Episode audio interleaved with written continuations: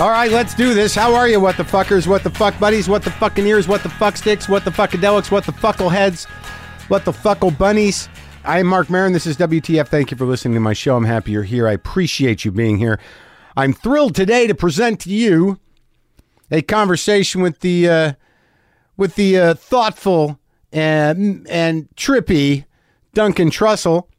Duncan Trussell, who uh, who I've known for a while. Uh, we've hung out a couple of times.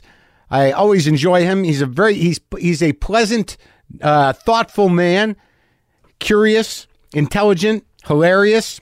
Duncan is a comedian. He used to do this trippy thing with a puppet that I that I enjoyed. It was out there, man. But at the time, he was, briefly worked at the comedy store, and uh, he was the guy responsible, you know, 20 years after the fact, for getting my name painted on the wall. And I will talk to him about that. I will.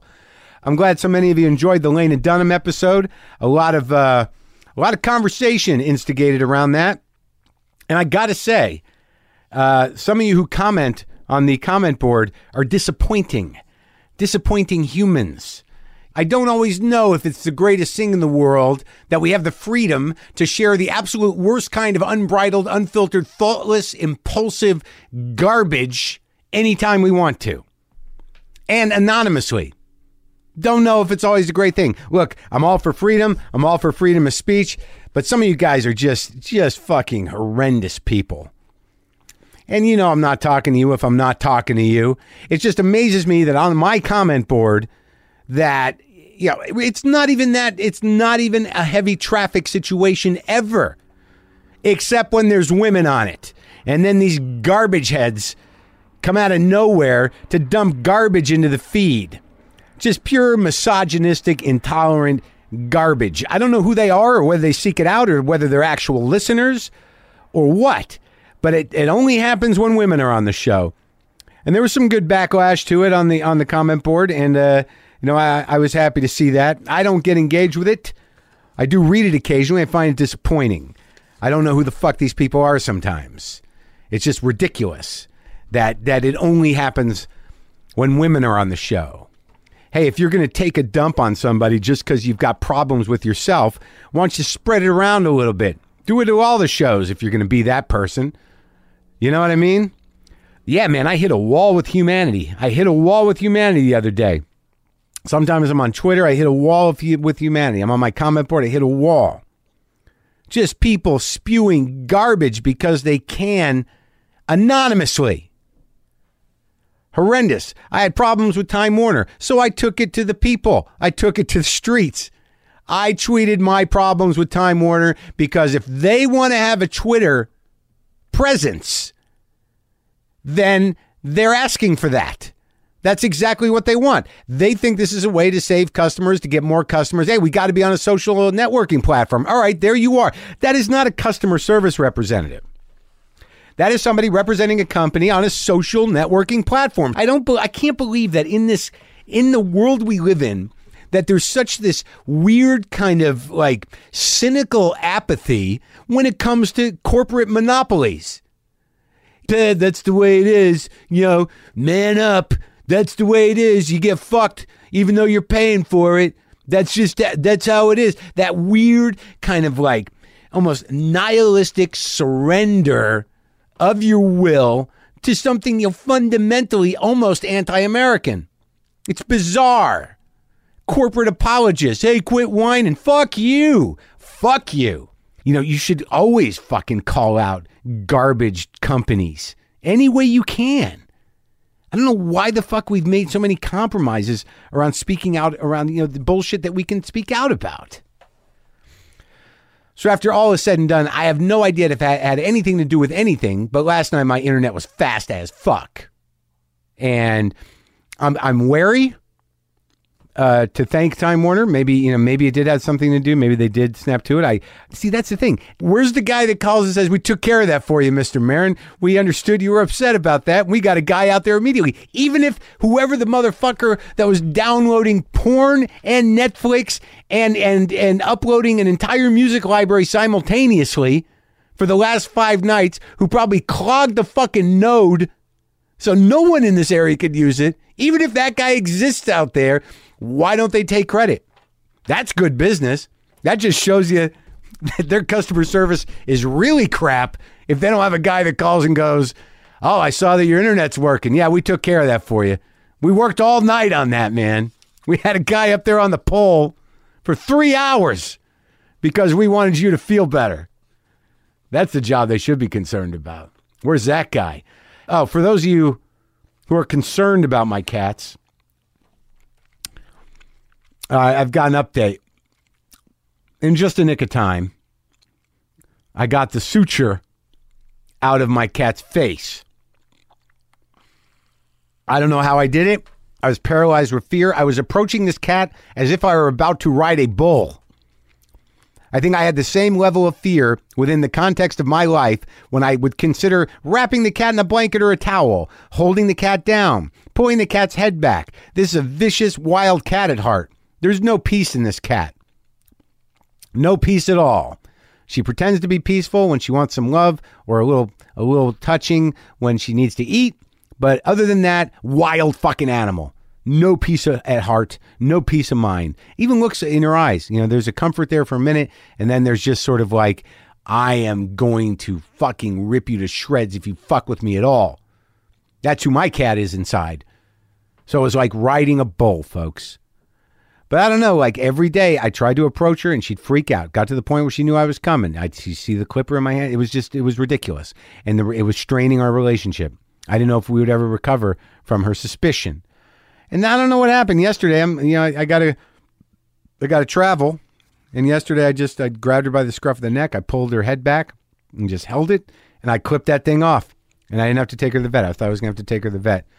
And by the way, I know a lot of you heard about the earthquake, but I lived through it. Not only not only did I live through it, I almost slept through it. I woke up, and this is I've been through enough earthquakes now where I woke up, and uh, you know Moon was there, and we both stood there, and she went earthquake. And I'm like, yep, earthquake. Just just hang out a minute, and I just felt it, got a sense of it, got a feeling for its duration. Didn't get out of bed. That's how I handle the earthquake. Generally, if you feel it really going deep, you know, I I don't know about this doorway business or bathtubs or anything else. For me, if you're in a neighborhood that doesn't have a lot of tall buildings and not a lot of power wires around, get the fuck out of the house. Go far from structure. So structure do not fall on you. That's my feeling. Maybe I'm wrong. I, I I'm probably wrong. I'm sure if I'm not reading a guidebook, but that's my impulse. That thing could fall down. I'm going to move away from it. I'm going to move away from any possibility of being hit with heavy shit. So, made it through that. All right, look, I know I'm a little edgy. I'm still a little sick. Uh, I enjoy talking to you people, and it's my pleasure right now to uh, to talk to Duncan Trussell. Uh, I hope you enjoy this. I had a very nice time with Duncan.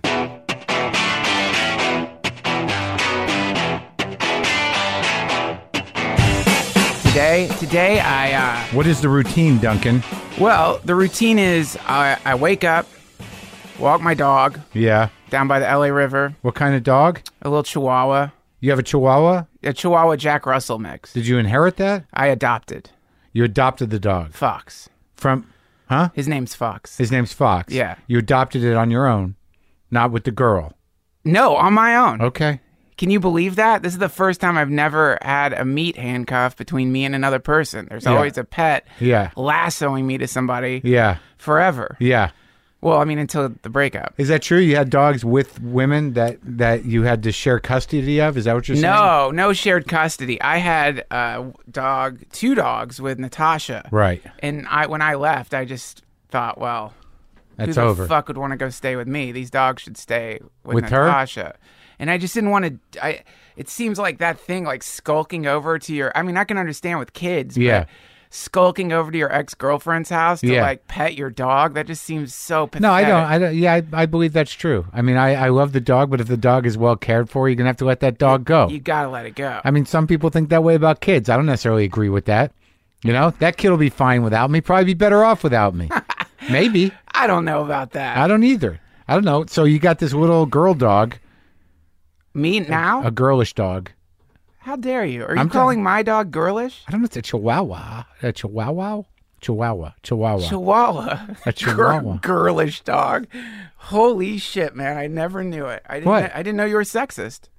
I thought you were completely open minded. I'm very open-minded. How dare you assign gender traits to an animal? That is not cool. My dog, by the way, is more masculine than I am. Much. I, I think I was actually assigning those traits to you. Oh. That, that was, you know, dog is a dog, but that was a dog I'm more accustomed to seeing, perhaps as a, an accessory for a for a woman who might be walking down the street Listen like a, to you. Listen to you, man. That's what women do. They carry chihuahuas around in purses. I didn't say purses. You just said that. So uh, you got me. uh, no, I mean I, I think it's I like look, I'm a cat person. What do I know? Well, I had dogs. Did you grow up with dogs? yeah, I grew up with dogs. How many dogs? Let's see. We had Georgia, and then there was Jenny, Yeah. and that's That was it. those are the two. But where the hell do you come from? Like the first time I met you, you were you were booking the comedy store. Yes. You were this strange. Your hair always seemed a little dirty to me. yeah, Uh, you didn't have a beard or mustache. yeah, You had kind of a, a weird vibe that was always a li- a little slightly tweaked, but I liked you. yeah. Uh, my experience with the comedy store goes way back, and you were sort of uh, like I was like, well, uh, how integrated is he into this situation? Is he uh, is he part of it? Is he an extension of it? Yeah. Mm. Uh, did it invent him? And then, uh, but you were the guy that got my name on the wall. Oh, I You- did? Ah. Yeah, you're the one who made that happen. For my entire life, I did not have my name on the wall, and you somehow took care of that. Am I wrong in saying that? Uh, you're wrong in saying that. I mean, I wish I could take credit for. I it, believe but- you did. Why do you Why do you say no? I mean, when I came back around, it wasn't on the wall, and you were booking the place. Well, I was the guy who made the phone call, but at the time Mitzi was running everything, so I I really d- it wasn't like I had some. Who put it in her head that my name wasn't on the wall? Well, see, that's the thing, man. You think you're the only comic who is like freaking out because their name wasn't on the wall? I Like, wasn't freaking out though. But uh, well, a lot of comics thought like look at that as like a big achievement. Yeah. So you would get this sort of like a, a a drizzle of phone calls Right. throughout the week. Yeah. With Just every once in a while, some Yeah. lost comic going, Yeah. "What's the deal? yeah, yeah, for for real. What do I got to do?" yeah, yeah. Once I called a comic and told them Mitzi wanted them to come and paint their name off the wall. Who was that? I think it was Vicky Barbalok. Remember her? I don't even know why I did it. Like out of nowhere, Yeah. Mitzi with the You few get marbles so- she has You left. get so bored up there, man. When I was working there, you're up in the top of the fucking comedy store. It's like having an office in the haunted mansion. So Yeah. you just get bored up there and, and you're talking to comedians all day. Yeah, so it's, yeah. you're just talking to like the nation's weirdest people on earth all day long. So you definitely can get a little tweaked out in that situation. But what well, I don't understand, she uh, so you were dealing with Mitzi before she went all before she left entirely in a way. Oh yeah, yeah. I was with her when she was. She was. Com- I mean, I, I don't know how she is now, but when I was there, it was. Was she sick yet? She was sick. Yeah, Right. She was sick. And before I was the talent coordinator, I was the runner. So I would. Dri- I did that job. No way. Sure. Were you, what, you had to get her a chicken salad, Oh well, I had to. Yes, you get her chicken s- cow tongue sandwich. cow tongue. Oh, really? Yeah. So you had to go where to Cantor's? Where do they have? Or where Nate and Al's? Where do you get cow tongue? It was. It was. I think it was Cantor's. Uh-huh. They- I don't remember that. No, it was some grocery store around where she lived. But it was just. I remember the first time I went to pick that up. You know, like give me a cow tongue. And Uh-huh. That's some that's some old Jew shit there, buddy. It just seems like it seems like like old Satanist shit, you know, when you're going to pick up a cow tongue, like it feels like you're getting implements for some kind of Yeah. diabolic. But then when you ritual. see that it's like thinly sliced cow tongue that that is on a sandwich, does it still reek of Satan to you? not anymore, especially when I tasted it, it Wasn't bad, right? wasn't bad at all. No. So you come out to L.A. from where? From North Carolina, So you grew up in the South. yes, That was your life, yeah. I mean, kind of. I mean, I didn't grow up in the South. I, I, I, I Raleigh. well, I bounced around a bunch. I just say North Carolina because that's where I went to high school and junior high school. Yeah. But my folks uh, got divorced, and before that, they were always traveling around. So I uh, I was in Georgia. I've been in Texas. I was in Chattan, Tennessee. I was in you know uh, Maryland, Maryland. Uh huh. So a lot of bouncing around. Because you were with who? Well, this was when when my parents were married. I Mm-hmm. think they had a pretty tumultuous uh, marriage, and we're always moving around because that happens when people are sort of unstable. You know, Yeah. you go from one place to the next looking for, I guess, a job that, Uh-huh. you, that you could live off, feed kids with. How many kids were there? Me and my brother. So how old's he? Younger, or older? He- he's older. Oh, really? Yeah, Is he around? he's around. Yeah. Yeah. How'd he turn out? Great. Yeah. Yeah, he just had a baby. Oh, so you're an uncle. I'm an uncle. First time? Yep. That's exciting. Yeah, it's Where's great. he at? He's in Maryland. So it was really, but you had this sort of like Southern American experience in a way. Texas, uh, Yeah. Georgia, uh, North Carolina. It's Mm-hmm. Yeah. pretty. It's rural. Yes. It's deeply rooted in the uh, in the history of our country. Mm, yeah. Did you feel that? Well, no, I never felt that. it was it was nice. I mean, it's beautiful to be around trees and the Yeah. forest, and it was it was really cool. But and of course, there's the you know stereotypical rednecks, Yeah. uh, for sure. But Did you go to school with those guys? yeah, but that was during the undocumented acid boom of the '90s. So The undocumented one. I think it was undocumented. Yeah, Well, let's document it. Tell Yeah. me when did that start? Did Well- you start it? I wish. No, I had I had nothing to do with it, unfortunately. But there was a, a it used to be there was a time when it was very easy to obtain LSD. Yeah. and uh, that was when I was in high school. Yeah. and you could sort of it was when the Grateful Dead was touring. You know, the Grateful Towards the end of it. yeah, and Mm-hmm. you, they sort of in their wake they left just vials and sheets of acid. You know, in every town that they went. Were you following? following the dead? I went to one Dead show. I never followed them. I only went to two. What year are we talking? Uh, this was when I was in high school, 94? I'm not sure. I don't, I'd have to go back. I don't know when that would be. Was that towards the end of Jerry? yes. Wow. Yeah. That was towards the end. Yeah. So was that a mind blowing experience? not, not the show. What was Right. a mind blowing experience was the parking lot. The parking lot was just. Crazy. holy shit, what the fuck is this, man? yeah. You would see like, you know, kids on skateboards holding cases of beer and they're like, beer for sale, beer for sale. And Yeah. then they get by your car and they're like, acid doses, Doses, acid. doses, yeah. doses. Whoa, everyone's just selling acid and mushrooms and Yeah. nitrous oxide. And you end up like, well, we, Ooh, nitrous. I, I Ah. haven't got a sort of weird kind of buzz from a word in a while, but nitrous. yeah. That's the ohm, man. You're Yeah, yeah. hearing the universal ohm. Yeah. Yeah. Actually, I- there, I think the guy who there was someone who's famous for for I- he didn't invent it, but someone who started inhaling it back when there was that. Uh, burst of spiritualism in the United States, and Yeah. he thought that you could inhale nitrous oxide and talk to dead people. He thought it was a way to like commune. You with- got to you got to keep inhaling it and pacing yourself because you know if you're gonna have a conversation with a dead person on nitrous, you got about a, maybe a 40 second window. hey, Are you okay? Shit! You better talk quick because you're re-entering. Yeah, we had a tank in uh, my uh, my roommates had a tank when I was in college, like a full tank that they had gotten from some dental supply house. Yeah. and we used to fill garbage bags up with it. And it was just, re- it was kind of a tragic thing to watch, really. Not as tragic as heroin or another thing, but you know, just people sitting on a couch Yeah. with garbage bags filled with nitrous, going until they then they sort of drift off, and all the nitrous would go out of the bag. Yeah. But uh, Yeah. but it, it, your coloring is not great when you're doing nitrous. No, your fucking lips turn blue. It's it, it's it's awful. That's where the term fishing came from. Did you know that fish? No. So there the so there was a term called fishing, which was that after you had inhaled pharmaceutical grade nitrous oxide and had then passed out onto the parking lot, right. you would begin to have a mild seizure. And Right. that seizure was called like a fish flopping around. Right. And that was the name for someone who had OD'd on nitrous oxide. And that's where fish came from. I, am- I assume, but I don't know. So you're speculating I'm speculating. because I you have came no into idea. this with a little bit of confidence. Well, I I, ha- I don't have confidence about my fish knowledge.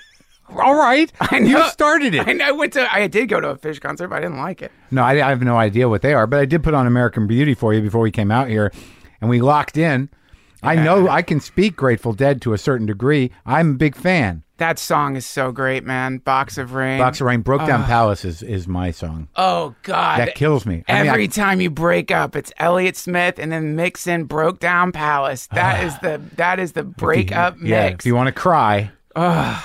So wait, now this is you are sort of a a, a, no, a known um, drug warrior. Mm-hmm.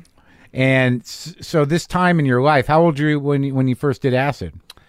I was in the tenth grade when I first did acid. Now was that something that changed everything? Yeah, I think so. Yeah, I yeah, I What definitely. were you doing before that? Well, I mean, you're going to high school. Like, Yeah. So what are you Just doing? trying to figure it out. You're trying to figure it out, but it's also, I mean, the the thing about high school is it's a it's a, it's essentially it's an in- internment camp for teenagers where you're being forced to sit down and like get all this information injected into your brain by people who maybe don't even want to be doing what they're doing. Some of them do, but there's just this sense of like it's just this sense of claustrophobic dread that it induces in, Yeah. in kids Do you see an alternative Would to you- that. Yeah. to going to high school. Yeah. What would you prefer? I think that well, I would prefer teachers to make as much as doctors in Right. some fantasy world. That's Right. that if there was so they'd be into it because there are teachers that somehow get through like there was maybe one or two in high school that was like all right they're still you know into it for the most part and they'll resonate they can change your life yes. but uh, so you just think that uh, instead of an internment camp if we could make it something that we were excited to do and people were excited to share uh, Yeah. yeah that would be good That would be but you're not for no schooling at all just you know at age 10 like good luck with everything we don't need no education, bro. what am i gonna learn man that i don't already know yeah, man, just look at a sunflower. yeah. Um, no, I, I, I think that education is, is the greatest thing. I think a, a sad thing is people. What what happens when you like get shoved into those places and you're getting bullied and and and like Oh yeah, the dynamic, the hierarchy, the uh, the weird uh, caste system almost. Yeah, it's brutal. And and then so then all of a sudden you get this awful. It's the same. Like learning is one of the most psychedelic, crazy Oh, yeah, things. yeah. It just if you find the right book or even just read the right chapter, Change everything. Everything changes. Yeah, could Uh. be a paragraph. a paragraph. yeah, why are you like you are? There's a paragraph in a book, and it's fucking changed everything. It's magic. Yeah, it's Yeah. and and and and what ends up happening is that people begin to associate learning with being sitting in uncomfortable desks with somebody kicking the back of your uh, kicking you. I, I, I got nothing, nothing connected. I don't know how to do anything I learned in high school. yeah. I mean, a few things may have connected, but I slept a lot during class. Yes. Uh, I read maybe one or two stories that were good. I had one teacher that was great because we wrote poetry, and I found that I, I did that, and it was a very profound experience to me. But for the most part, it was just trying to survive in the social structure of high school. Yes. And feeling very uncomfortable. Yeah. And throwing up places. Throwing up. Sure. That was a big thing in, in all public schools. People are always puking. That's, Well, I mean, just going out and drinking and getting Oh, I sick. see. And, no, no, I wasn't puking at school. You didn't want to be that kid. no, where yeah. they throw down the Something- sawdust uh, something happened. and kids are looking to see what oh, was yeah. in it. and like then they- f- forever, you're that kid. who, pu- well, we had a kid. There was a kid when I was in elementary school Yeah. who had the awful problem that if he saw someone mix food together, he would throw up. so that was like every lunch, somebody would mix food in front of him, and he, you'd always hear him like, "No, please, just don't do it." Sad. plea, sad plea. plea. Don't mix the peas with the potatoes. Here we go. that poor guy. I wonder if he's still like that. Some people cannot mix food on a plate. It's just it's like a, a, a, a cardinal sin to them. He got really badly addicted to painkillers, I think. And almost What else died. are you going to do with that problem? You you can't get through a meal with anybody. You be- Better s- take something to take the edge Gotta out. inject Dilaudid just, to to- eat a hamburger. with someone else across from you because they might stick some uh, French fries and ketchup, and you're going to be fucking over. So, what was the uh, the well? What's your what, what kind of business was uh, your family in? Well, my mom was a psychologist. Really? Yeah, yeah, and and my dad was a uh, he ran a shopping center. Like a, Like a strip mall? yeah, Yeah, in Mobile, Alabama. in Mobile, yeah, Alabama. this is after the divorce. Uh-huh. Before that, he was a lot of different things. he was one of those guys. Yeah, What's Dad doing this week? yeah. What was some of the uh, what was the list? It was always involved. He always worked at like real estate offices. and- Commercial real estate. Yeah, in right. the South, you know, Right. like or business. Yeah, business. Yeah, business real estate. Right, And right. So yeah, that was part of going to visit him was you know he would try to his idea was to like turn us into men. Yeah. So he would like give us just these shitty fucking jobs Yeah. working for his company. Yeah. You know, like in the South, like chopping fucking shrubs in the in, in the South all day, Yeah.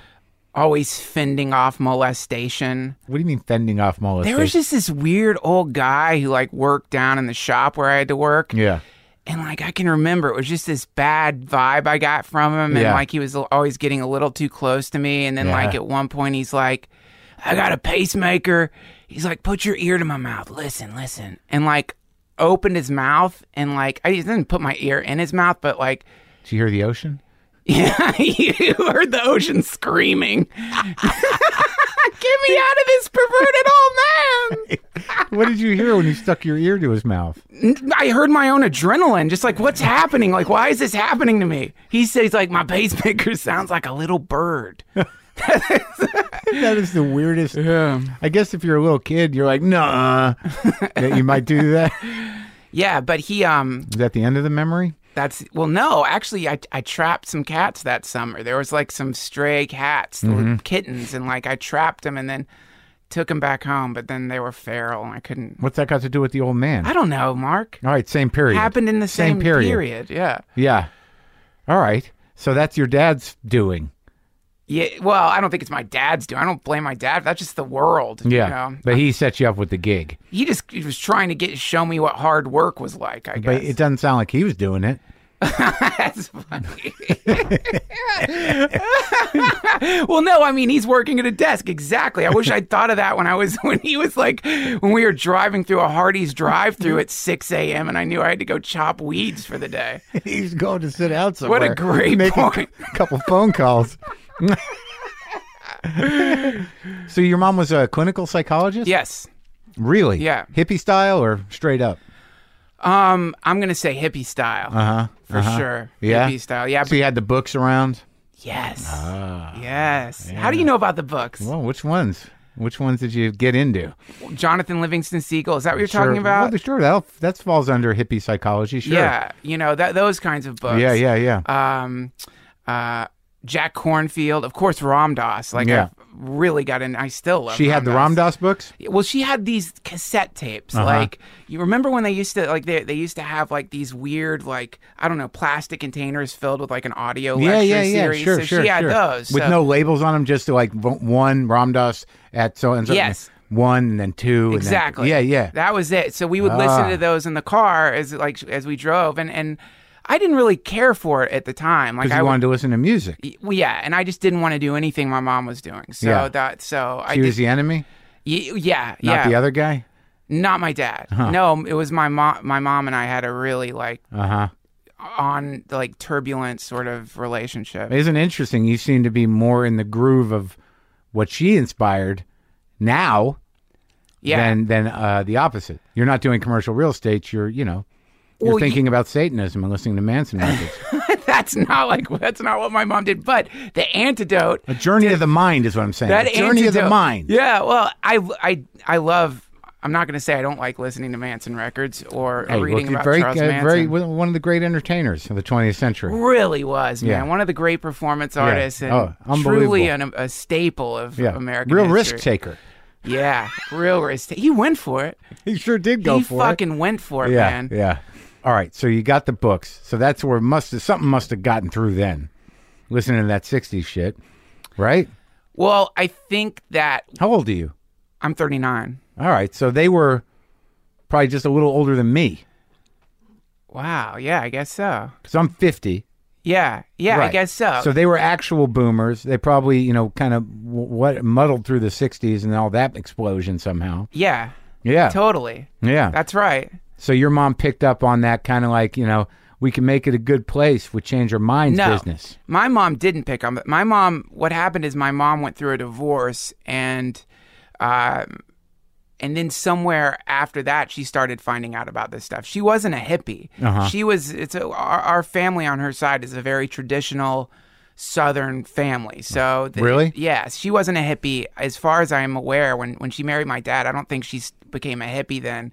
It was when we came to North Carolina that she started coming into contact with that stuff. And She was ready to rebel in a way because what your parents like they met and they were both kind of regular Southern conservative people, and then the divorce kind of fucked her head up. Yeah. Yes, I Right. think so. Yeah, Yeah, yeah. because that's what happens. Is you? I mean, I think that happens to to so many people. Is they don't consider the I, they don't even think about why they're getting married. And Yeah, back then right. you didn't even think like why Right. would I get married or do Right. this? You just do it. let alone have kids. Well, look what we did. Yeah. Now what? Yeah. Yeah. And then suddenly the thing starts curdling and falling apart. And it's not like now where everyone gets, where getting married is just a sort of, I Yeah. don't even know what it is. I but don't, not sure either. Back then it was a, it was a, a very serious thing. And so then when the, the divorce falls apart and you end up with two fucking kids and you've, that's a wonderful contact with truth. And I think whenever you come in contact with truth, sometimes it'll push you in the direction of trying to r- you know understand uh, how to get closer to that facet of the universe and a lot of those books help you do that in a way that i th- i don't think they teach you anywhere else So when you say truth is a facet of the universe, which one were you referring to? Children?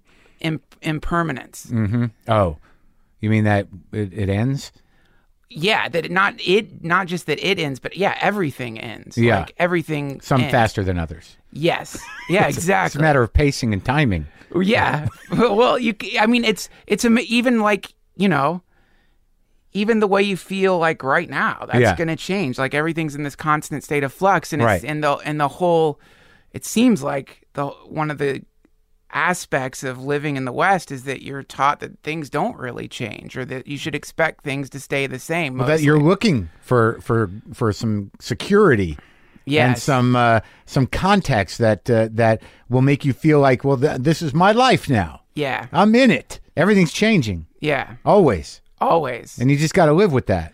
Why fight it? yeah You know that we're you know you're not going to stop it. You know we're fighting entropy here. that's There's no- exactly right yeah Yes. We're not just fight. I mean, it's funny because we are entropy. It's I like know. we're entropy fighting itself, and I'm, that I'm breaking apart right now. I'm watching you vaporize in front of me. It's amazing to see. I only do it for certain people. It's so cool. I thought you could do that. You can aerosolize yourself. That's amazing. Yeah, it took a lot of practice. Wow. Happened by accident. I had gas, and then I found like, well, what- but but like, let's track the mind blowing because I mean, at some point, you started thinking about things in a different way. I I, I think when I met you, you were still doing the puppet thing, Yeah. and that was the big bit. But it was a pretty d- creepy bit. Yeah. And you were sort of hung up. I, I imagine because you were into the comedy, so I could tell by the look in your eyes that you were. It had hold on you. So so you you you sort of felt the tangible darkness of the place. Yes. And and felt that you were part of that. yes. And then at some point you extricated yourself and became a more you you fought the forces of darkness, contextualized them, and freed yourself somehow. But in order to have the tools for that, uh, do you understand what I'm saying? Yes. It's great. I love it. I wish I, I'm gonna have to go back and listen to that and get it It'll be tattooed available. on my stomach. Extricate yourself from the darkness, get a handle on it. Yeah. But I mean, but when did uh, y- you s- first start dealing with, um, you know, a more cosmic approach to things? I mean, at what point? I mean, Ram Dass didn't affect you in the car, and then you took acid in tenth grade. But where did you start? Where did you, your brain start to kind of blow open? Yeah, you know, man. The funny thing about that is, anytime you think you're, you've, oh yeah, my brain's really gotten blown open. It, it's, I don't know. I, I don't want to seem like I'm dodging that question. I don't know the answer to that, and I think that some sometimes the way uh, spiritual growth works is v- it's a very, very, very slow process, and um, sometimes people f- do this classic thing where they start pretending to be spiritual or something. You know, like they like Or yeah, or they grab at fragments. Uh, there, there's a lot of that. I, I know somebody. I'm not saying it's a negative thing, but to actually grasp something intellectually that you can make sense of does not mean that you can connect it to your heart or whatever you call the the the soul or its or its connection to the the universe at large. Right. You can sort of like, oh, I get it, but you don't really get it Right. until it gets you. Yes, yes, yes. That's it exactly, man. That's exactly right. Yeah. So you see, the whole thing is kind of like a, um, uh, you end up. s- Ever I my in the beginning when I was really getting into this stuff and Yeah. like reading Be Here Now or reading the Bhagavad Gita or Where, like when was this? How many years ago? well this uh, this would have been in high school when Okay. I first uh, came in contact So with who it a gave little you bit. that? Who gave you the Bhagavad the, Gita? before the Bhagavad Gita, it was the was it a guy at a mall who was a shaved head? uh, no, but I I'll t- I I did hang out with the Hare Krishnas for a while, and I'll, It's good food. Well, and it's great fucking food, man. and it's trippy, man. That is some trippy All right, so wait, shit. let's, we'll get there. So yeah, so I um uh so the first contact I guess would have been there was a book my mom had called Raja Yoga Uh-huh. by Yogi Ramacharaka, and I still remember it was a blue book, really fancy looking, and it Yeah. had on the on the spine a circle with a triangle in it. And it Ooh, just seemed- symbols. whoo, Yeah. very symbolic, Yeah. man. What does that mean? What could it mean? Yeah. So then I started reading it, and that's the first time that I ever uh, really, w- like, I guess I may have come in contact with the idea, but the first time I really came into contact with the idea that you're not your thoughts, or Right. that Oh, right, right, right. your attachment to your thoughts, yeah, and yeah. That, the idea that that what you think defines your personality, or that you are this ego, uh, is a delusion. Yeah. And so that was in this book, and the book had all these different exercises you could do that were designed to sort of take you out of the concept of you. So this as was the like a individual. magic book in a way. What do you? Well, I mean, did you, in the sense that like here are these exercises, Yeah. which for most practical purposes are rituals to Yeah. facilitate this idea that you had just gleaned. Did Yeah. you do the exercises? I did one of the exercises. What was it? So the exercise is you begin to refer to yourself in the third person, whatever you're doing. Like Yeah. when you're walking around, you're just like, he is going to his car, he is sitting down, he is driving, he is listening to the radio, he feels sad, he feels happy. Uh-huh. And so this is just like there's a lot of different versions of of that exercise, but the, the, it's designed to sort of cause you to zoom out a little Right, bit right. from yourself. And Right. uh, another great practice, which I just read about, which is really fun. Uh, and they say this is like the first thing that, and I can't remember which sect of Buddhism it is, but when you become a monk, Yeah. the first question they ask you is where are where are you in your body? Yeah. Tell me where you are in your body. Are Right. you are you your hand?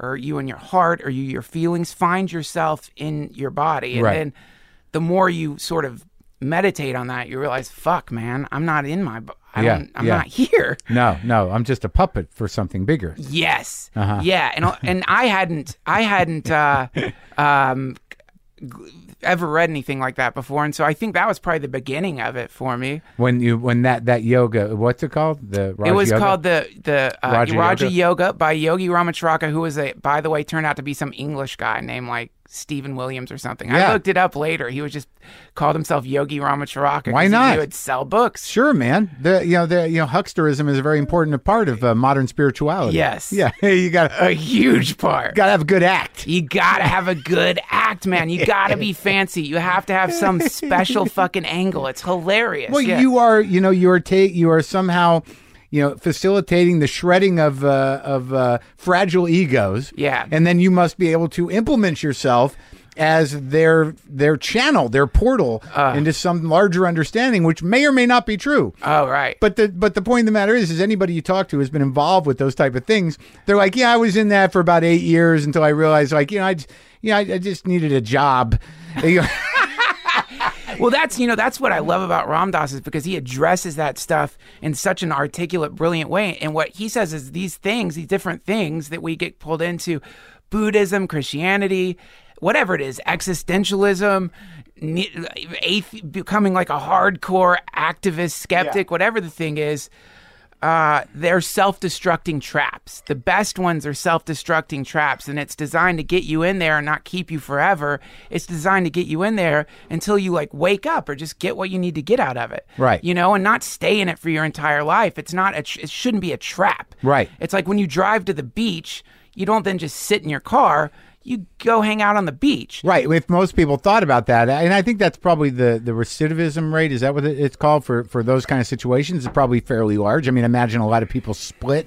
You Yes. know, if the if the leader doesn't crack up entirely, Yeah. But but the people that stay are usually the people that you know uh, do the office work. You're Right. gonna need somebody to run the business, right? Yeah, yeah, and it's a it's a really it's a I think that it's that's what's so funny about uh, deciding to like meditate or get into this stuff and go in, into whichever way that you want to go into it is that it just it's not it's not about becoming something else and it's not about deciding that this person or that person is the conduit for all truth in the universe that's a ridiculous thing it's th- and that's a weak thing you know i think and that, that it's really fucked up how people will allow themselves to seem like that thing like they'll pretend that they're That's the their water racket. it's a racket. Yeah, but I, and I also think the the under uh, the unspoken part of it is more so than not is that you know if somebody's lost and they're they're in a tremendous amount of fear, they they need something to to grasp onto. But I, I think a lot of people and I talk about this this idea a lot here is that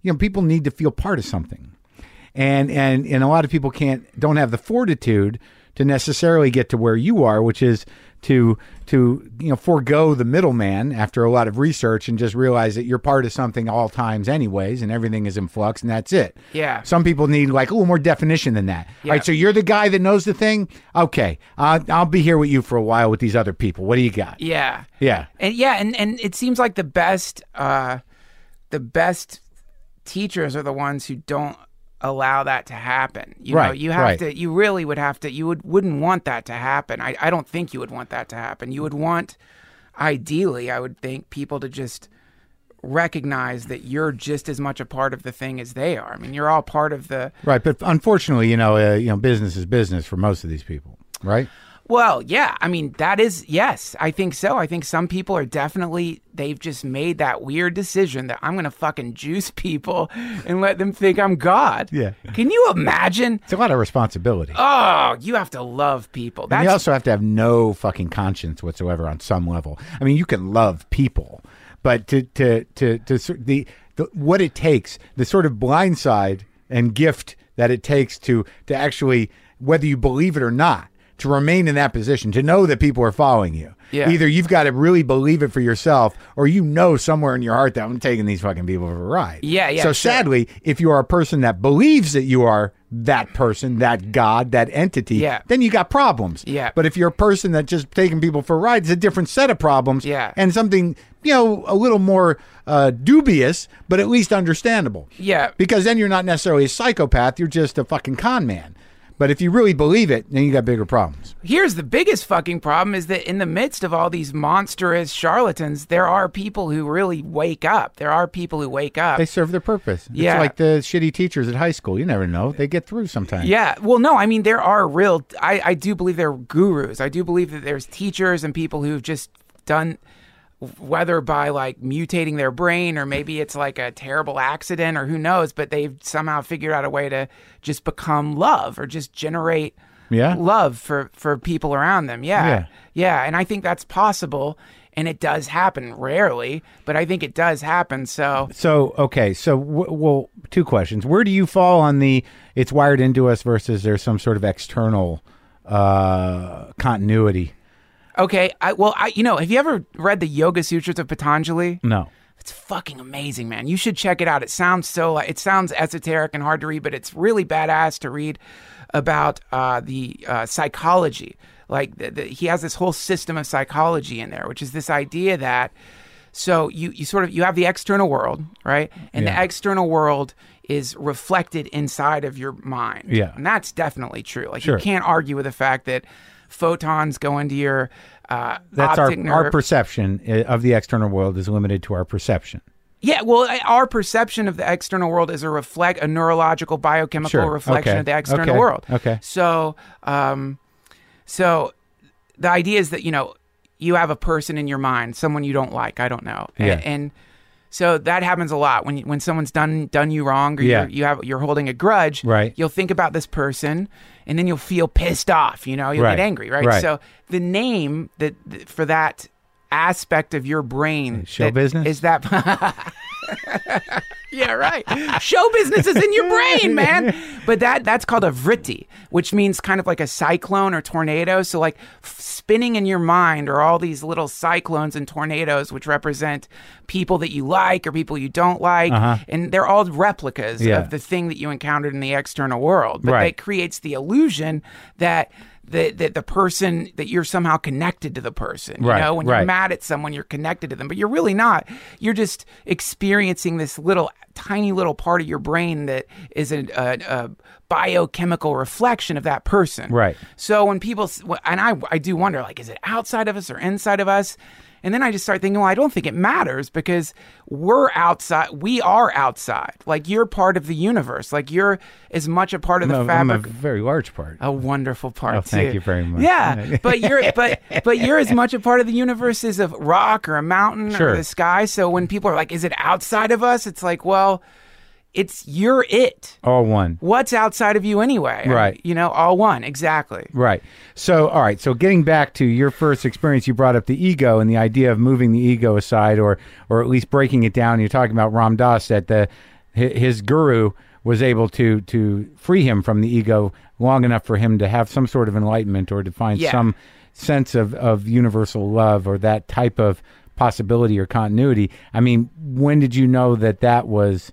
uh, on on the menu. I mean, was it from that you- that first book? I mean, when you say uh, he is going to sleep, he is driving a car. Yeah. He, that is an exercise to to what to distance yourself from the vessel. But I mean, ultimately, what is the what, to explain to me the idea of of ego eradication?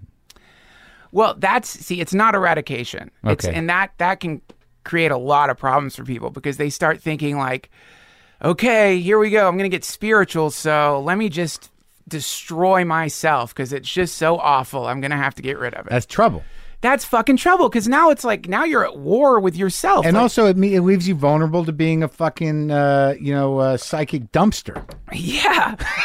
exactly, man. And it, cre- it creates all this guilt. It creates all this guilt. And it's like, you know, most of us from, you know, when we were kids, the thing we always experienced was this our parents putting pressure on us in some way or another to be something different than the way we are.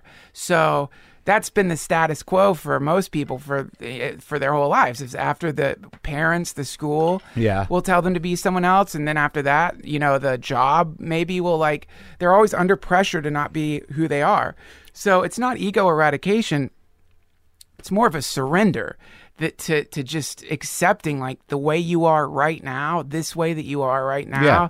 this is perfect this is perfect it doesn't mean that you shouldn't that means you can just keep eating doritos or don't exercise or No, it just means that like if you if you don't accept it, the possibility of you uh, not only being miserable but continuing to do what's negative is high. Yeah, man. Exactly. That's exactly it. And, and, and the one thing most people have not tried is the practice of loving themselves. Most people have, they think that that's selfish or indulgent, or when they hear it, they're like, what are you, how? Well, yeah. Well, I I think what it is is it's sort of daunting because I think that what the West does is is really keep us in a state of unmeetable desire. It, it, that you know, capitalism in and of itself exploits desires. It requires you don't feel comfortable in order to persist. If you don't need things, then the whole system falls. Right. So you, you know you got to be in a state of perpetual need, and you got to feel like you're not quite whole unless you have that thing. I need that thing. Yes. And how much does that thing cost? Well, there's a cheaper version of it. Ah, that's a pretty good thing. Maybe I can afford the, the, the expensive thing. But any of that, you know, if if what you're saying is you know uh, you know full self consciousness and and the ability to self love is a threat to the order of things uh, on on a, on a larger level, but on an individual level. I think unfortunately we're wired to believe that that success, ambition, and uh, and and hard work, which isn't necessarily a bad thing, that you, we're really wired to believe that we're never enough. You know, e- whether it's by your Yeah. parents or culturally, that uh, you know, like I'm not quite there yet, or you know, it's never enough. You know, it's, it's not the process; it's the result. Very result-driven, career-driven. So Yeah. loving yourself. I mean, the big question is like, why? Why would I do that? yeah. How will I be able to survive? yeah, I mean, I got things to do. This is hell. Yeah.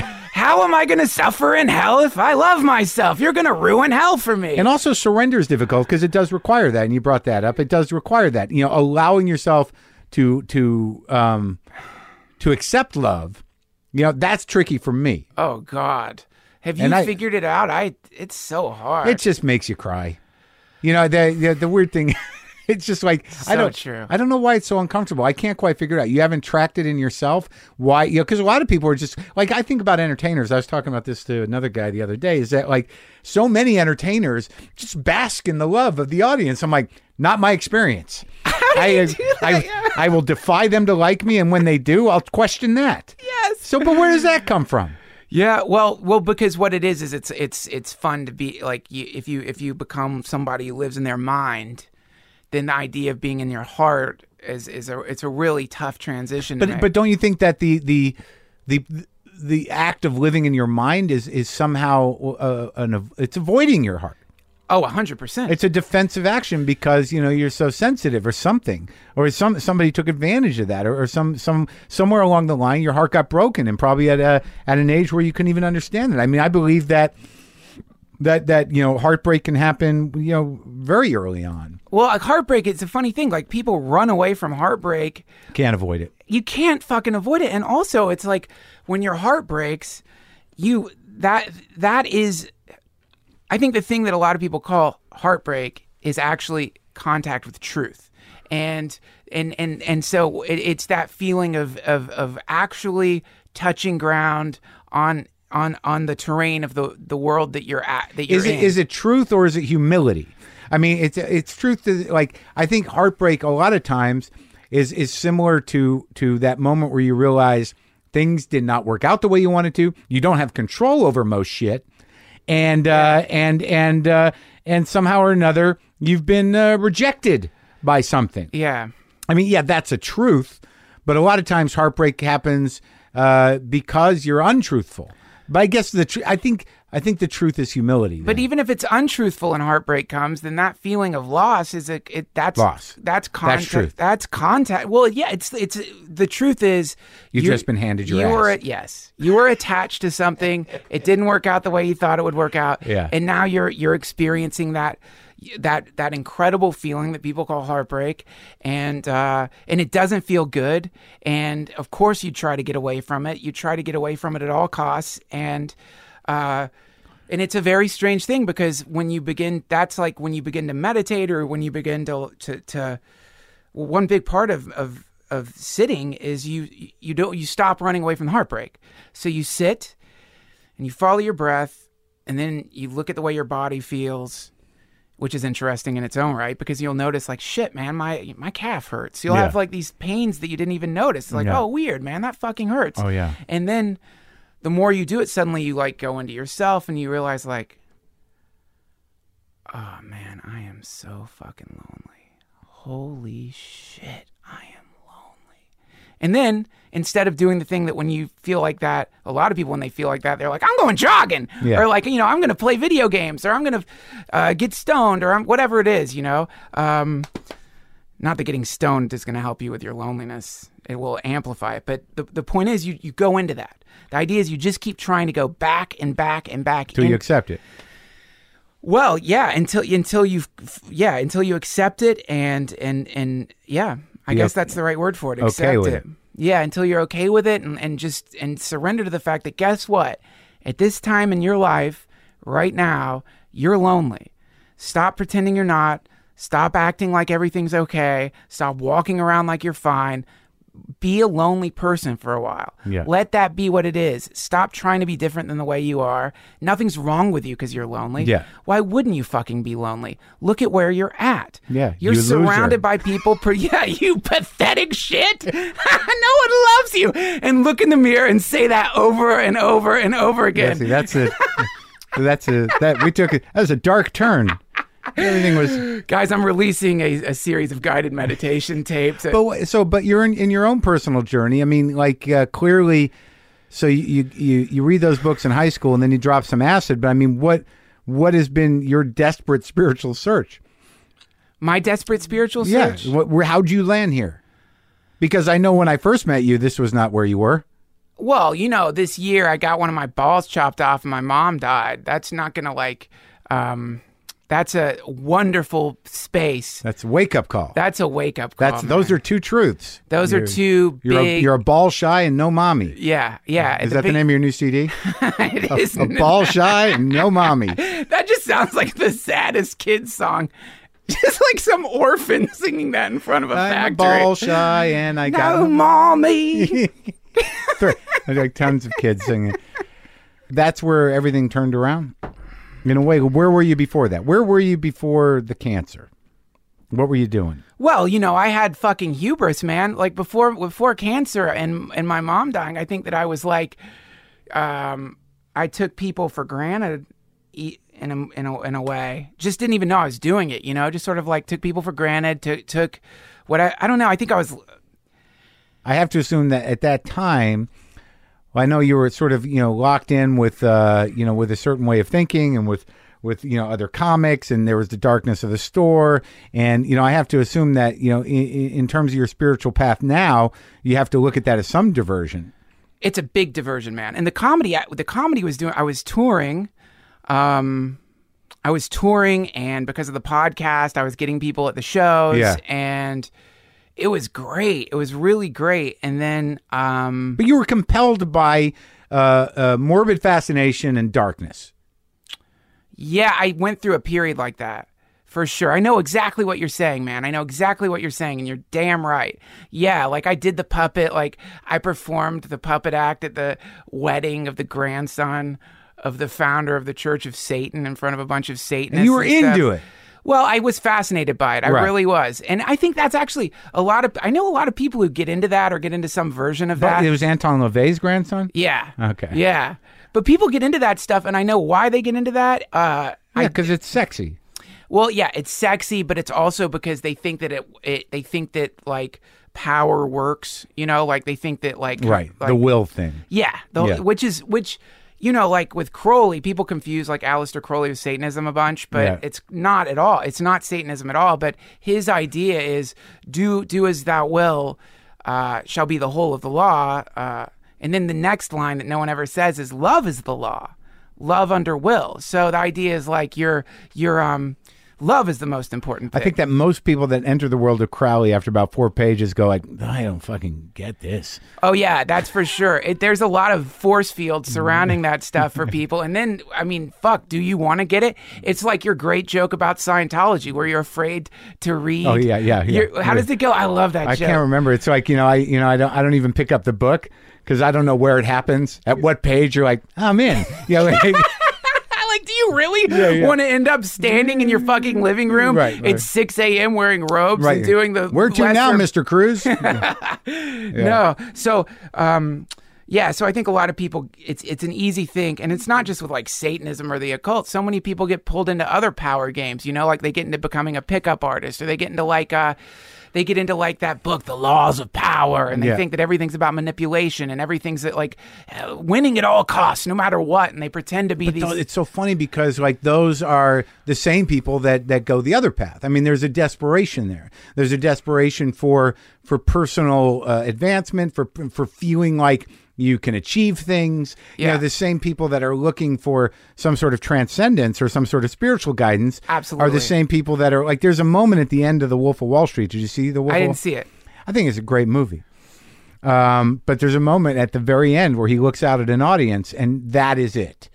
That is just sort of like, help us. Help, we need, we're, we're, we- we're lost. Our lives aren't working out. Help us. Yeah. Yeah. That vulnerability of, that we all have. that's it. Yeah. That's it, man. And and that's the whole that's what I the whole idea is like you can do whatever it is you want to do, whatever you're drawn to doing. Yeah. Do it. Don't suddenly decide. I mean, not everything, guys. Yeah. Don't fucking set churches on fire or anything like Right. that. But in general, if you just like recognize that there is that there's so many different ways Yeah. to to start waking up. And Yeah. that can even include like Satanism, which really Satanism, I would say, is just a Western version of worshiping Shiva, uh, which is the force of destruction or the, f- uh, the f- force of power in the universe. 'Cause- Unleash all your desires.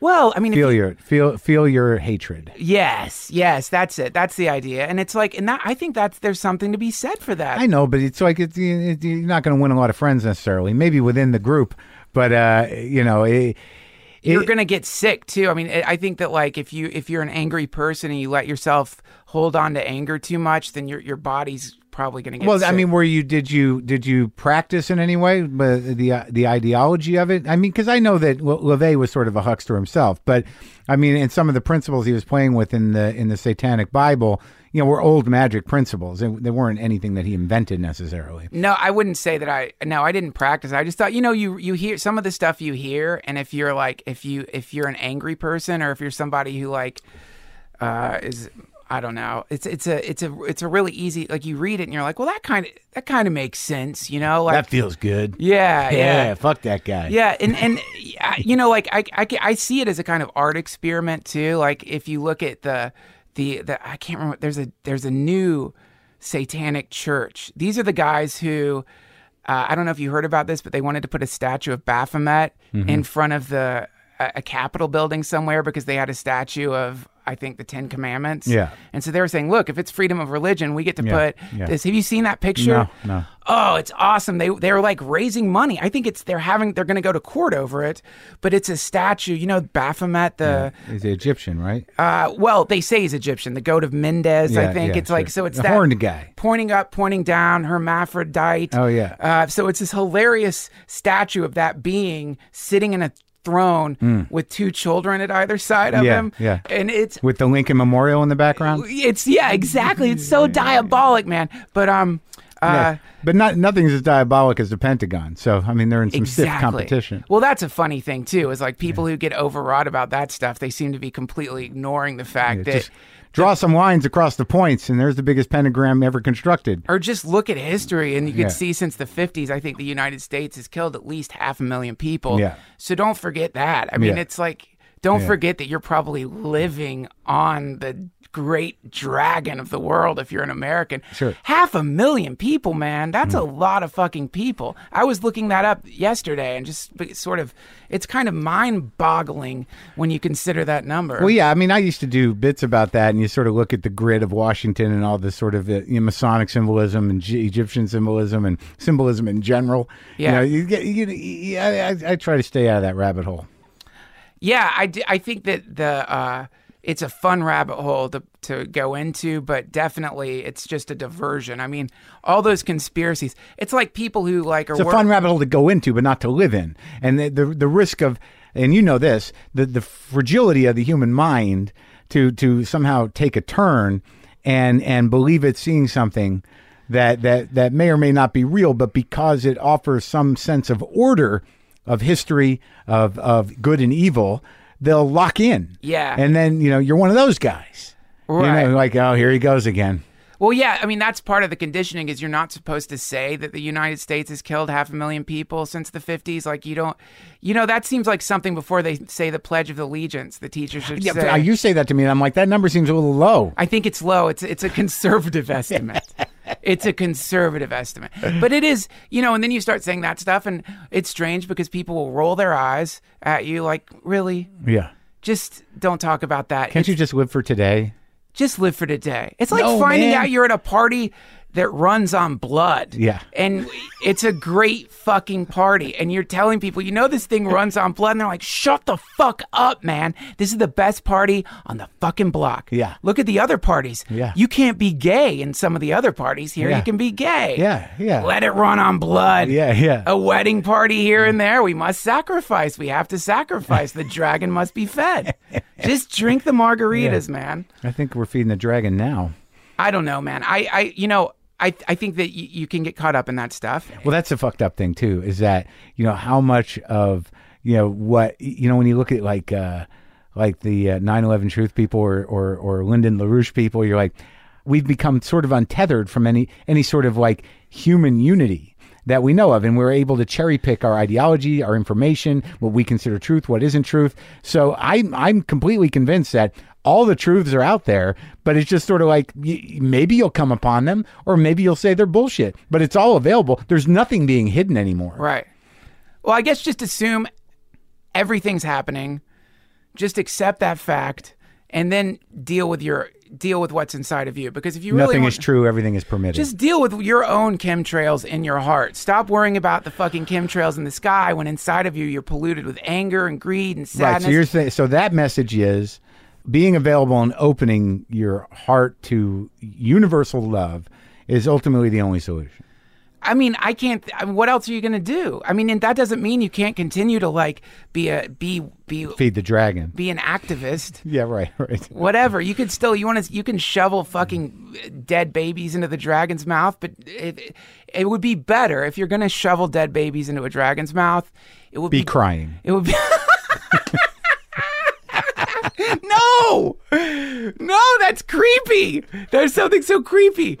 Laugh while you do it. No, you want to. no, you want to. You want to. I think that it's better to start practicing mindfulness. So if your job is scooping dead babies into the mouth of the dragon, then the first step in maybe getting away from that job, maybe, Is how does he feel when he's doing is this? just watch yourself do it. Yeah. Are you really enjoying watching those lifeless Got no corpses choice. I got land? no choice. yeah, just watch that. Just watch that. And then the more you watch it, it does seem like that's when some small, small, small change happens. All right, so you go through this, you know, relatively dark period in the name of your creativity, and then tell me about the uh, the ball cancer diagnosis. I mean, wh- wh- wh- what happened? You- Walk me through that.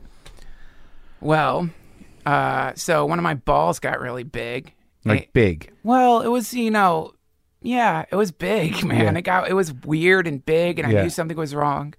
But you think to yourself, well, I think the other day I accidentally hit myself in the balls maybe Yeah, like yeah. you try to remember something Yeah, like maybe yeah. you were like did squats wrong or Right, something right. Uh-huh. i think i was exercising at the time so it's like probably an athletic injury probably. Yeah, and then you yeah. go on the internet And you look up look big up ball. your symptom and it's just like yeah you've got cancer like it's just like you definitely probably have, you probably have cancer and so I feel like checking my balls right now. you would notice man Okay, oh okay. and also you're out of the age range statistically where people i think people can still get it but wh- i was at the very end of like the age range when you get it for those of you listening getting paranoid about your balls i it wasn't like i wonder if, if something's wrong it's like something is fucking wrong like Yeah. this is wrong Right. So don't get paranoid and scared because Right. a lot of a lot of guys rightfully get paranoid and scared, and they they'll start feeling their balls Yeah. compulsively to see if they have cancer. Yeah. and then that'll make your balls sore if you're always squeezing and touching them. So Yeah. you've got to like just go to the doctor, get a checkup. It's stupid to not get a checkup, but anyway, I went to the doctor. I still remember that day, man. I'd been writing in this in this cafe Yeah. with this because I'd gone to get a checkup. Yeah. And I showed this like general practitioner, and he's like, "Oh, no, that's bad. You need to go to a urologist immediately." So then, and that's the last thing you want to fucking hear, man. Yeah. And it's just like any anytime you go to the doctor when you're an immortal, Yeah. which is if you're a person who hasn't gotten sick yet, and a lot Yeah. of people haven't, Right. You're just like, I'm gonna walk out of here with a big grin on my face. He's gonna see the ball and be like, "Come on, man, you're Yeah. fine. Get Yeah. out of here, Yeah, champ. yeah, you're yeah. fine." Yeah. So you're then it's like you're sitting there, you can feel the like the fucking you can just feel this darkness rising into you. This like oh shit, this could be it. This Yeah. could be it. This is gonna be my thing. Yeah. This is gonna be the thing. And so then I'm writing at this cafe before I go to the urologist and, and like I'm I'm just like, oh, this is probably gonna be nothing. I'm gonna get in there. It's just nothing. Waste of time. Funny story though, big cancer scare. I'm gonna tell my friends I had a little cancer Yeah. scare. Boy, it was scary. Yeah. Really terrified. Yeah. And I'm driving there, and then I get there, and I even, I remember even thinking like, man, you're gonna be so relieved when you find out you don't have cancer. And I remember thinking, I'm gonna get, I'm gonna go buy some of those. I don't even know why I thought this, but I've been wanting those LED color changing lights you can control with your iPhone. You Yeah, know, like yeah. I'm, I'm- after this, I'm gonna go buy those crazy fucking lights. Yeah. I don't know why. It'll just be a celebration because I'm fine. Yeah. You get there, doctor comes in, show him your ball. He's like, hmm, n- this, see, yeah, this is something we should do an ultrasound for this right right now. We need to do an ultrasound because this is definitely enlarged. Right. They ask these. They're asking you all these questions about Yeah. your past. Like, does anyone in your family have cancer? Well, my mom had breast cancer, and then like, does um, uh, they just like weird? Did your balls descend? That's what they asked. Like when I was a kid, did my Yeah. I, which they did. But uh, so then the ultrasound's happening, right? So you're laying on the table.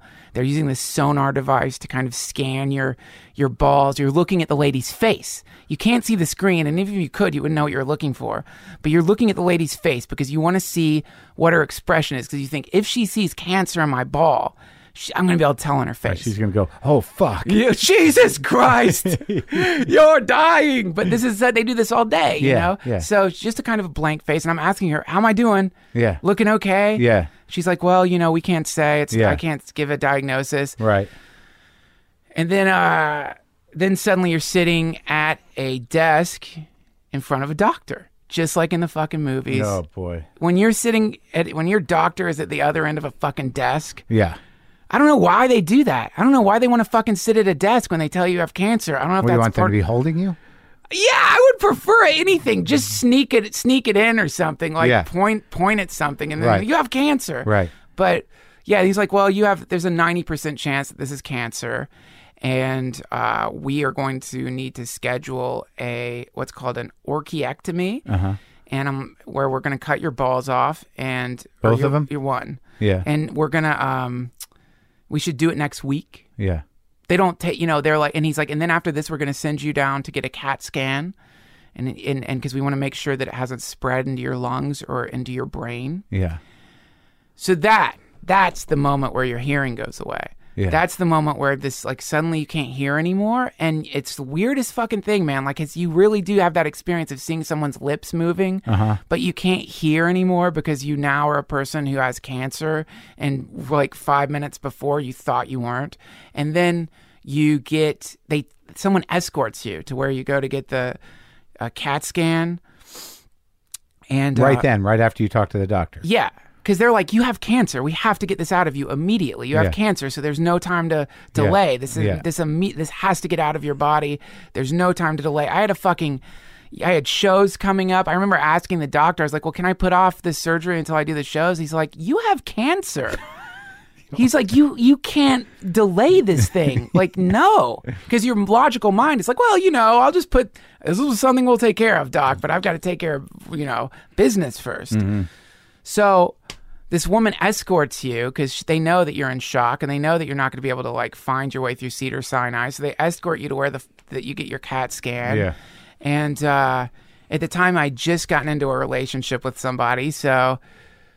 I'm just thinking, like, shit, man, is she gonna break up with me because I have fucking cancer? Like now, she, now she's dating a cancer guy, you know. So I'm looking at like a relationship maybe ending on top of my life, maybe ending, and of course getting one of my balls chopped off, and just like, what's this gonna do to my life? And then, but it's like all these thoughts are swirling through your mind. You've got to call your family and tell them, you know, that this is gonna happen, and uh, so it is. I, I just can't describe that feeling. It's just a feeling of absolute helplessness. There is no escape. It's that feeling in a dream where you're like experiencing the very worst thing, and then you're like, I'm going to wake up. Yeah. And then you wake up and you're like, fuck, that was awful, but I'm fine. Yeah. Close one. No wake up. Yeah. You don't wake up Yeah. and and so and so I think that that was um uh it's that that so what ended up happening is that I had actually stage 2A testicular cancer which meant that a couple of my lymph nodes were enlarged so could have been cancer maybe it wasn't cancer didn't matter after I got my ball chopped off I had to get radiation therapy for a month and uh that holy shit, man. That is the most fucked up thing. Getting your ball chopped off is like quick, easy. They give you dilaudid, shitloads of Vicodin. You just get to sort of float around your house in like an opiated one ball haze. Yeah. But getting fucking radiation, wow. Every day you've got to drive to this facility. You lay down in this HR Giger looking machine. They play, they were playing like for the longest time, they were playing like Gloria Estevan, what's her name? The, just like terrible music Yeah. as you're getting irradiated. You're essentially getting your internal organs microwave, but you lay down on this thing where uh, your a, a, a, a, a lead cod piece is placed on your balls, and you lay in this thing. You can't move, and the machine sort of like zzz, zzz, zzz, zzz, RoboCop style. This giant machine sort of rotates around you. It's scanning you, finds the place where the lymph nodes are enlarged, and there's this awful clicking noise. Tick, tick, tick, tick, tick, tick, tick, tick, tick, tick. And then, so that's it. It's over really quick. You put Yeah. your clothes on, and then right around like 5 p.m., you just want to vomit. You start feeling so sick and tired, and they give you this awful anti nausea medication that just makes you like, just fucking so tired all day long. You just feel like you have mono and you want to puke. It's like being car sick for a month straight. That was fucked up, man. And then after that, you have to go in, you know, every, it started off like every two, every th- four months, every two months. You start, you go in for all these follow up scans. Yeah. And then after that, you've got to wait a few days to hear if the cancer has returned and spread through your body. So you're always being like, it's not like it ends. Yeah. It's like you're constantly getting this weird exam that you go to where if the doctor said, where if something shows up, you got to get chemo now. Yeah. Your hair is going to fall out. you've got to get fucking chemo. So that again and again pushes your face against your own mortality. Again and again pushes your face into the impermanence of your life and the impermanence of whatever thing that you're doing, whatever it is that you're doing, whether you're the fucking president, whether you're a janitor, whatever the thing is that you're doing, that thing will immediately get disrupted inevitably by uh, disease, Right. Which happens to all people. It's, Right. it- it's, It's or, going to happen. yeah, it's definitely gonna fucking. How long happen. you been clean of it? I just went in for oh god, I've I've been clean of it for about a year, and now I only have to go in once a year. And I just went in for my last uh, chest X-ray, and everything's fine. So now it's once a year I go in and get these tests. So.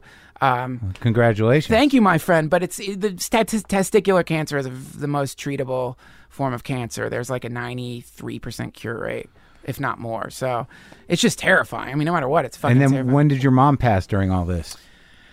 Well, my mom passed, so that happened uh, wh- while I was right after my radiation therapy ended. So it was sudden or? No, she had breast cancer for years. Oh, sorry. So and it spread into her bones, Yeah. and then um, Horrible.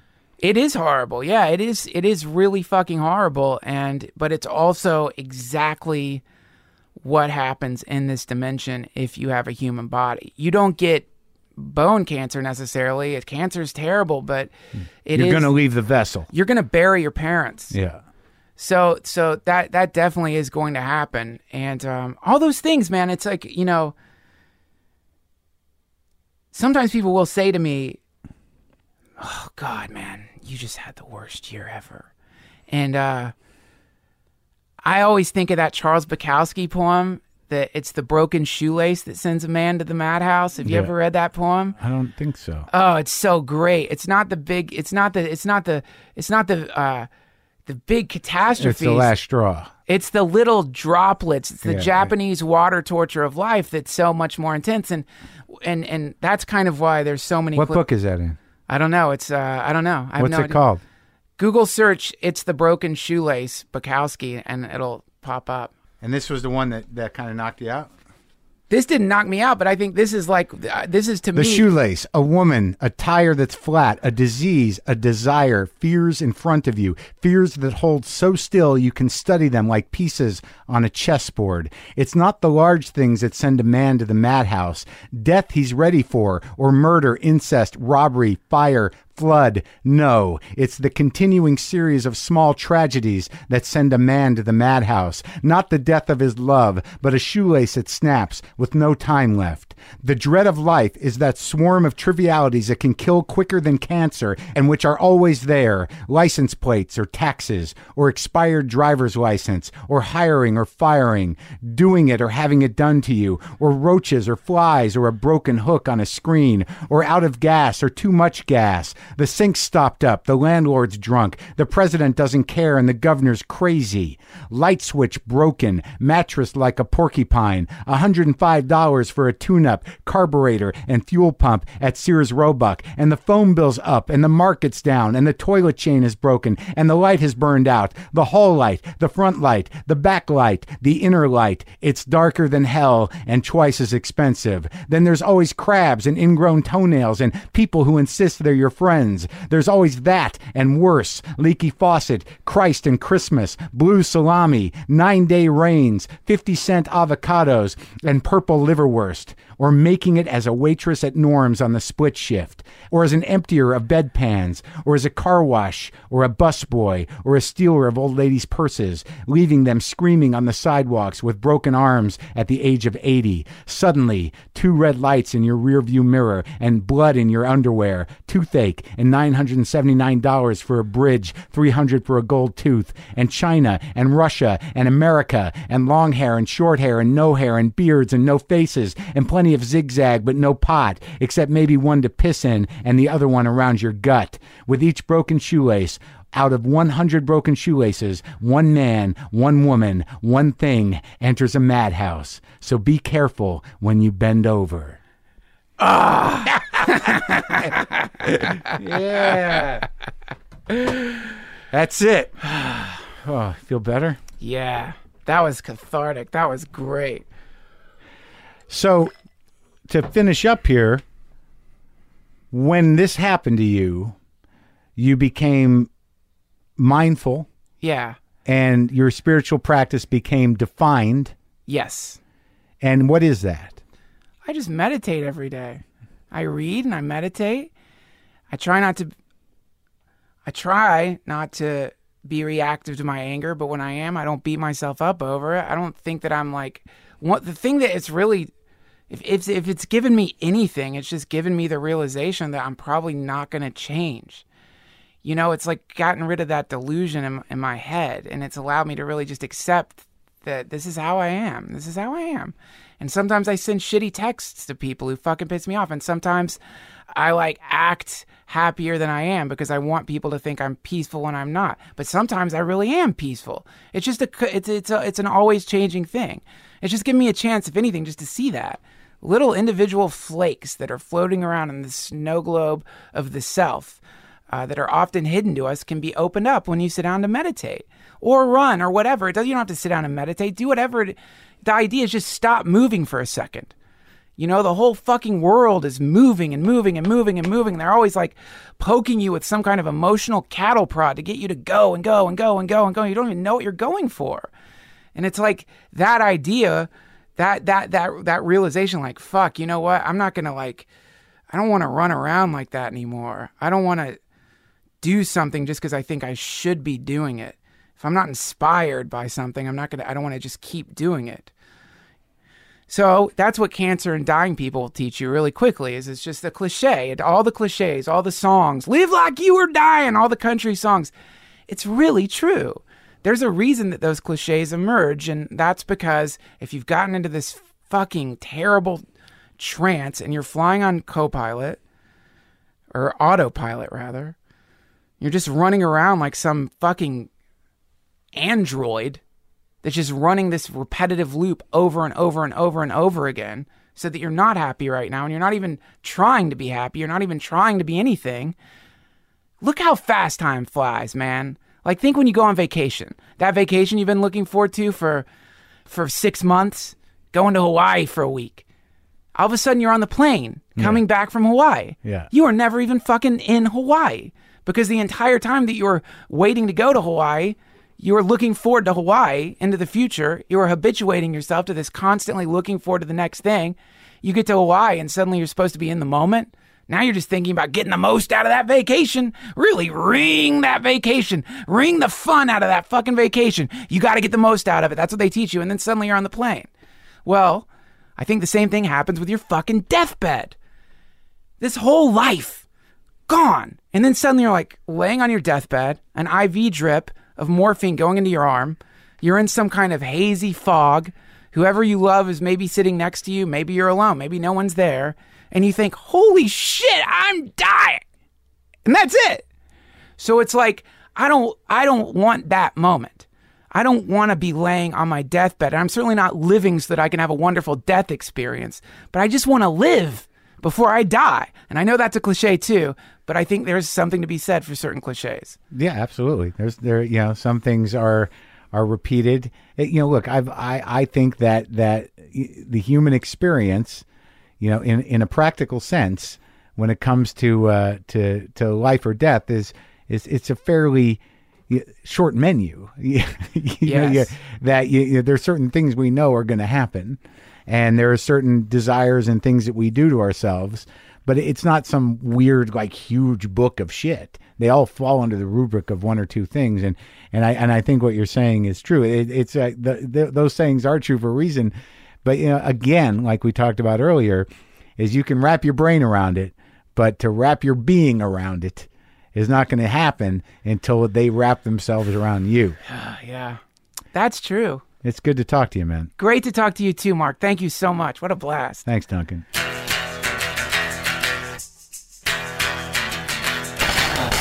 Love talking to that guy. Testicular cancer, people. Check your balls. All right. All right, so you know what to do. Go to WTFpod.com if you'd like. Get the app if you're new to the show and you want to listen to all 400 and however many are there. You can get the free app, upgrade to the premium, and then stream all of them. Leave some comments. You know, get into it with the douchebags there. I didn't. I don't know what to do with them. There's some real garbage coming out of people, especially when they're women on this show, and it's disgusting. You're disgusting. You should check yourselves. Uh, what else? JustCoffee.coop, available at WTFpod.com. Check my schedule. I'm going to be in uh, Cleveland, uh, Raleigh, North Carolina is coming up. Moon Tower Comedy Fest. I'm going to be at the uh, Wild West Comedy Festival interviewing Vin- Vince Vaughn in a one on one WTF at a theater. That should be fun. Uh, what else? What else? Oh my God. I'm exhausted. Boomer lives.